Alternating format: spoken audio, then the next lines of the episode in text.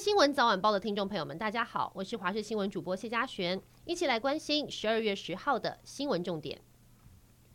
民众党总统参选人柯文哲近期针对蓝绿都来进行猛批，日前他才爆料国民党利用基金会脱产一点八亿拖欠党工退休金，今天呢，他下乡拜票的时候，再把矛头对准蓝营高层，他说上头吃香喝辣却不照顾基层。对此，朱立伦反击：国民党遭党产会清算，党工的退休金也被没收，柯文哲应该要帮忙讨回来。面对柯文哲批评侯冈配亲中没有胜选机会，朱立伦则透露党内的内参民调，侯康配跟赖萧配差距只有百分之零点二。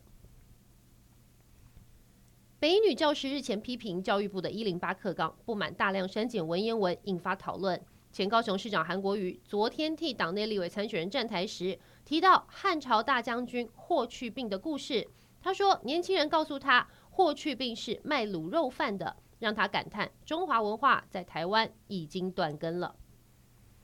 台北市环河快速道路的平面路段，在今天凌晨两点多发生死亡车祸，开在内侧的轿车看到机车骑士逆向的时候，刹车已经来不及，直接对撞。骑士当场倒地不起，送医急救之后伤重不治。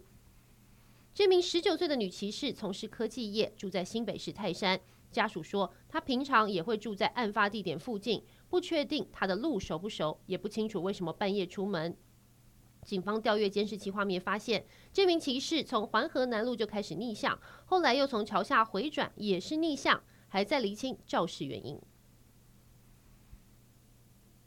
中国和菲律宾的军船舰又起了南海冲突。菲律宾政府九号指控中国的海警船在南海黄岩岛附近的海域使用高压水炮阻挠菲律宾公务船向渔船运送燃料跟食品，导致其中一艘船只的通讯以及导航设备严重受损，甚至还使用了音波炮，让船员暂时严重不适跟丧失能力。菲律宾政府强烈谴责中国海警跟海上民兵这种非法而且具有侵略性的行为。美国职棒大联盟日籍球星大谷翔平昨天证实，已经跟洛杉矶的道奇队签下合约。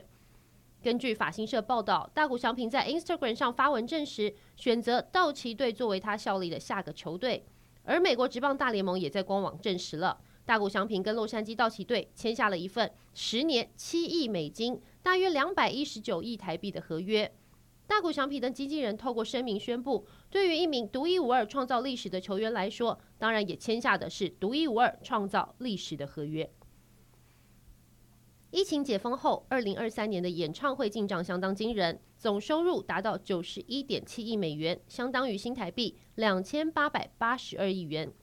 其中第一名就是巨星泰勒斯，从今年三月到十一月，总共有六十场的演唱会进账超过十亿美元，破下纪录。预估他的巡回演唱总营收可以达到二十亿美元。其他像是碧昂斯和 Coldplay 也分别进账五亿美元和三亿美元，显见疫情解封之后，歌手重启巡演计划，娱乐市场消费惊人。